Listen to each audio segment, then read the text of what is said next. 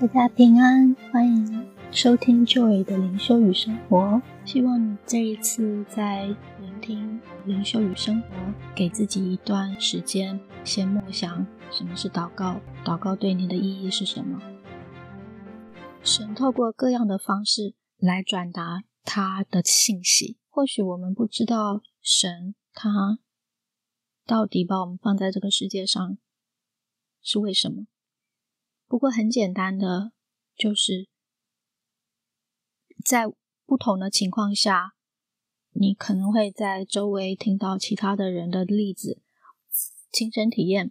哎，我有需要，我向这个神祷告，这个神垂听了我的祷告，因为他可能是神，真的神。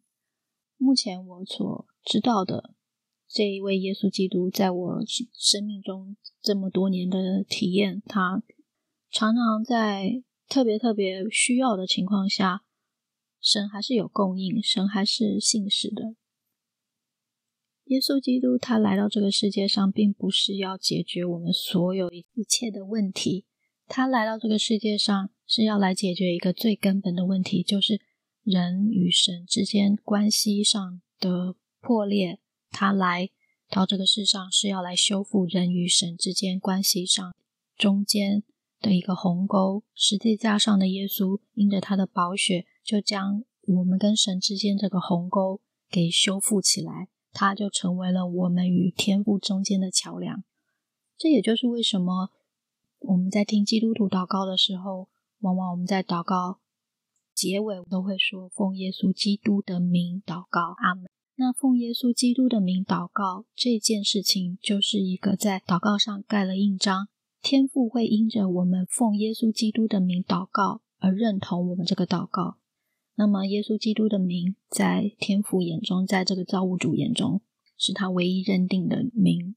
所以，基督徒祷告为什么要用耶稣基督的名？之后用阿门，阿门就是我信啊，我认同。明白祷告的意义之前，我们先明白耶稣在我们与神中间。的关系是多么的重要。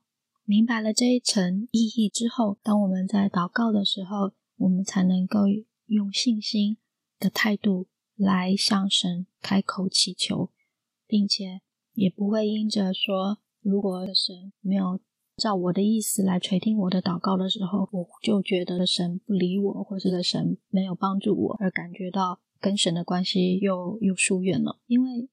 耶稣基督的话语里面所包含的应许，给我们的各样的祝福，都是为我们在一生当中所需要的，都已经是完全的准备好。那么，我们有可能在不知道的情况下，祷告了一些是不讨神喜悦的，这样子的祷告，神不一定会垂听。向神发出的祷告，是否是按照神的心意？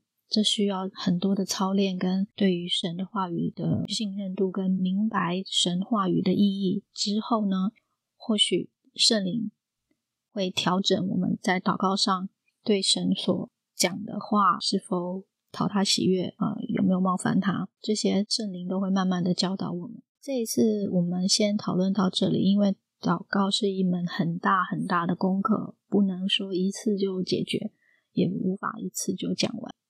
我们先在这一边停住，然后我们做一个很简单的祷告。天父，我们感谢你，因着耶稣基督的宝血，好让我们知道我们是有罪的；也因着基督的宝血以及他的复活，让我们知道你原谅了我们，你救了我们，让我们不至于受得我们本来应该受的审判。但是你让我们有机会能够恢复我们与你和好的关系。祝我们。实在是不配，但是谢谢你，在我们还没有诞生到这个世界上的时候，你就已经决定要原谅我们，也决定要把我们带回天家。主耶稣，我们感谢你，让我们有机会能够在这个世界上就认识你。主耶稣，也求你帮助更多还没有认识你的朋友们，让他们在人生的道路上早早的来认识你。有一些朋友他。或许非常的痛苦。疫情这段时间，大家都面临不同的考验。他们在灵魂里面发出了一个非常绝望的呐喊。有谁能够帮助我？求主耶稣，你这个时候回应这些人的恳求，回应这些人的呐喊，让他们知道他们不是孤独的，他们是有一位造物主爱他们在先，愿意帮助他们。求主耶稣，你的大能大力的恩典，你的慈爱，大大的放在这些还没有认识你的人身上。祷告奉耶稣基督的名求，阿门。